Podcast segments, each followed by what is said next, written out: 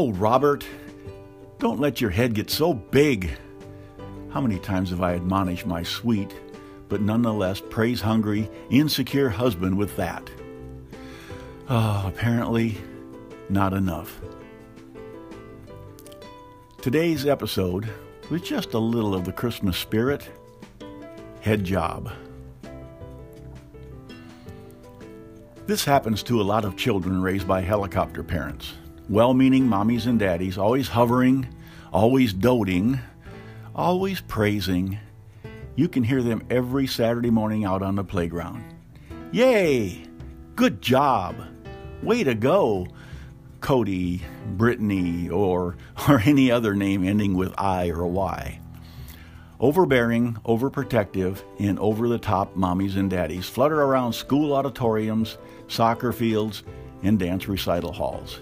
Yay! Good job! They aren't even aware of what they're doing.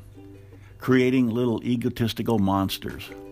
Monsters who grow up and let all that adulation go to their heads.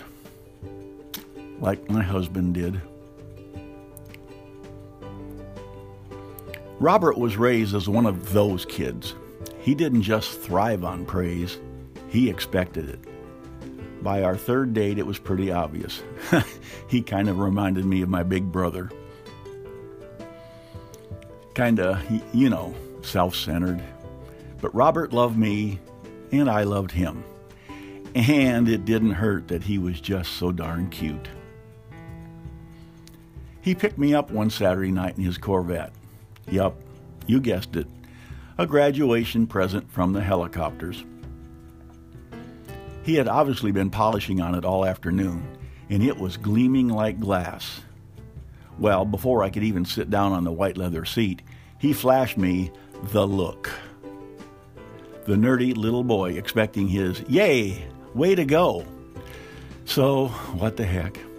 Oh, Robert, your car looks so amazing. You did a good job. He beamed. Mission accomplished. Ego fed. So, like I said, I was very aware of Robert's, um, shall we say, needs before we even got married. In spite of it, I fell for him even harder than I fell on the stage at my first dance recital. Of course, mom and dad still smothered me with yay and way to goes. After we got married, I adjusted to it. Whenever he came in from mowing the lawn, I had to walk out into the backyard with him and marvel, Good job! When he carried in the grilled steaks, Yay! Or washed my car for me, Awesome! Good job! But I will always love that man in spite of the needy little boy lurking just below the surface, thriving on praise. But as you already know this, sometimes I have to take him down a notch or two. Gently. Robert, Robert, don't let it go to your head. This Christmas, I knitted him a stocking hat. My aunt taught me last summer, and it was the first real thing I knitted. Up until now, I only tried little scarves. I even knitted a baby blanket for my sister. it looked more like a towel. So, as you can imagine, I'm still not very good. We sat on the floor in our jammies by our Christmas tree. I was a little anxious as he unwrapped it. He took it out of the box and held it up. Huh, he looked puzzled. It's a stocking hat, silly, I said. Put it on.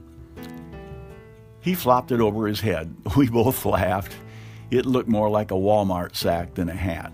Way too big. I tried not to show it, but yeah, I was kind of crushed. Then it hit me.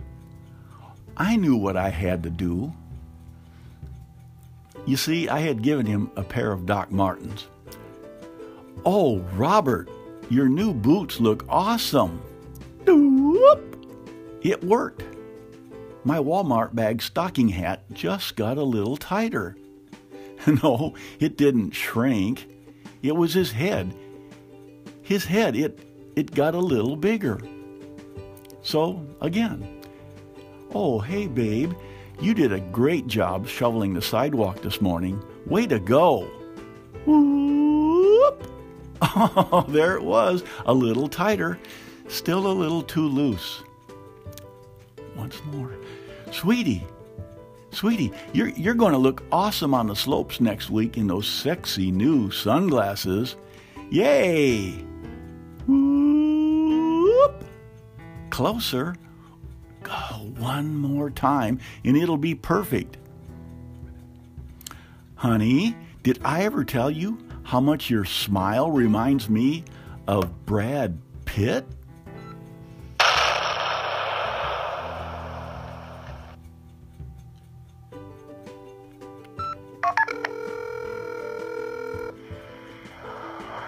Nine one one. Where's your emergency? Yes, yes, help!